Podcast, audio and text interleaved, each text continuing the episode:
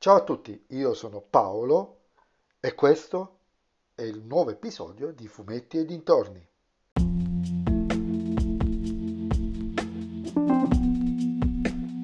In questo episodio del podcast vi parlerò di Batman, il lungo Halloween, parte 1, scritto da Jeff Loeb e disegnato da Tim Sale, edito ovviamente da RCS.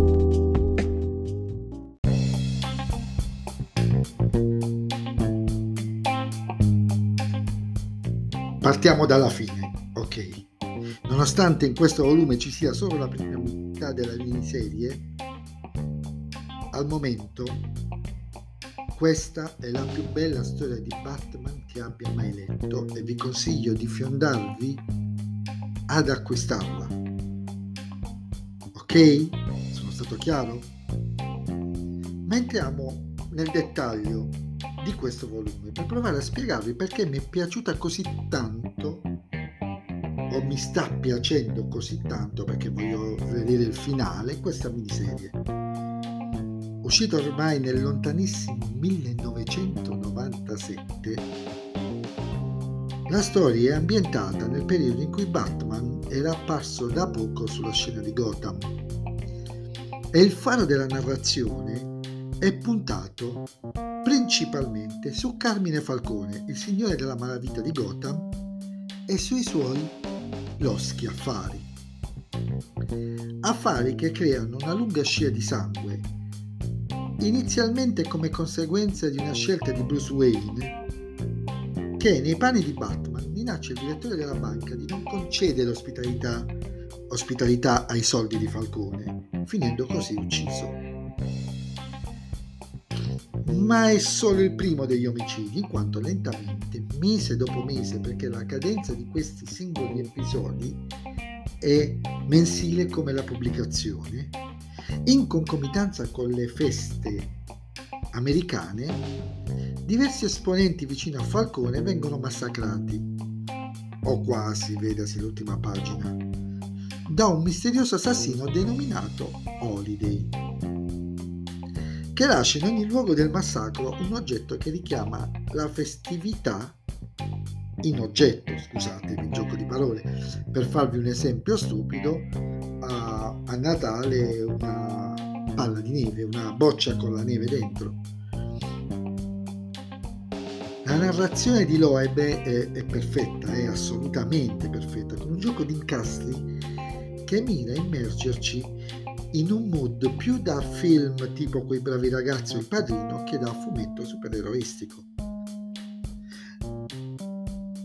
Tim Sale fa un lavoro, il disegnatore, un lavoro divino con le tavole. Riprende lo stile grafico di Frank Miller ma lo declina verso il cinema noir degli anni 60, con dei neri potenti che non sono solo ombre ma sembrano essere tridimensionali, avere un volume la costruzione delle tavole, la disposizione delle vignette hanno prettamente un sapore cinematografico. Batman, come ra- viene rappresentato in maniera possente, sovrasta tutti o tutto nelle tavole in cui appare, ma anche gli altri personaggi spiccano, o meglio, vengono uh, evidenziati, vengono resi tridimensionali dal punto di vista visivo, nonostante il tratto semplice. Perché sono capaci di trasmettere le loro caratteristiche. L'autore, il disegnatore riesce a dargli questa impronta. Per cui Selina Kyle o Poison Ivy sono sensualissime. È la prima apparizione di Poison Ivy. Non me lo fate ripetere perché non me lo riuscirei a ripetere. Tutta di verde è semplicemente perfetta oppure come viene rappresentata la follia di Joker o la risolutezza di Harvey Dent, ma sono solo degli esempi. È permeato di questo.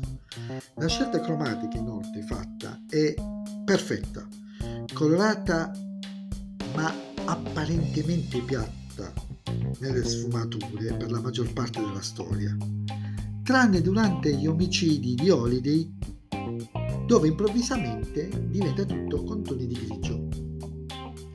E lì capite e lo, diciamo che è un mezzo spoiler, però non è un reale, reale spoiler. Quali sono gli omicidi di Holiday? E mi fermo qui.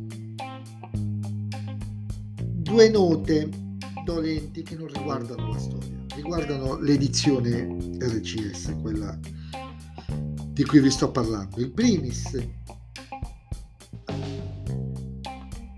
capisco che sono ristampe e quindi uno può dire tu avresti dovuto averla già letta, non l'ho letta.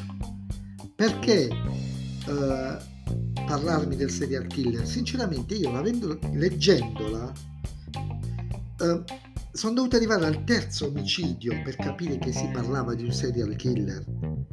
Perché essendo omicidi di mafia, se non me l'avessero detto, l'avrei vissuta la lettura in maniera diversa, come è giusto che sia. Uh, queste maledette narrazioni editoriali o, o diciamo così trailer, anteprime, ci tolgono davvero il gusto della scoperta di un come può essere per un film, una serie tv o anche di un fumetto. E inoltre nonostante la programmazione schizofrenica di questa collana, che avrebbe potuto permettere di tutto, non hanno fatto uscire questo ciclo a cavallo di Halloween, ma due settimane dopo. Però vi sto facendo un'ultima domanda.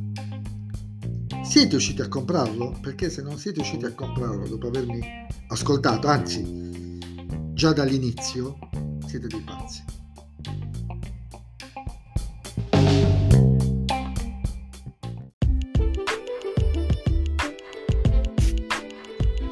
E anche questo episodio del podcast è terminato, ci sentiamo nel prossimo episodio. Vi ricordo che potete sempre seguirmi su Instagram, su il profilo Fumetti e Dintorni e se vi piace il mio podcast, beh, allora suggeritelo ai vostri amici.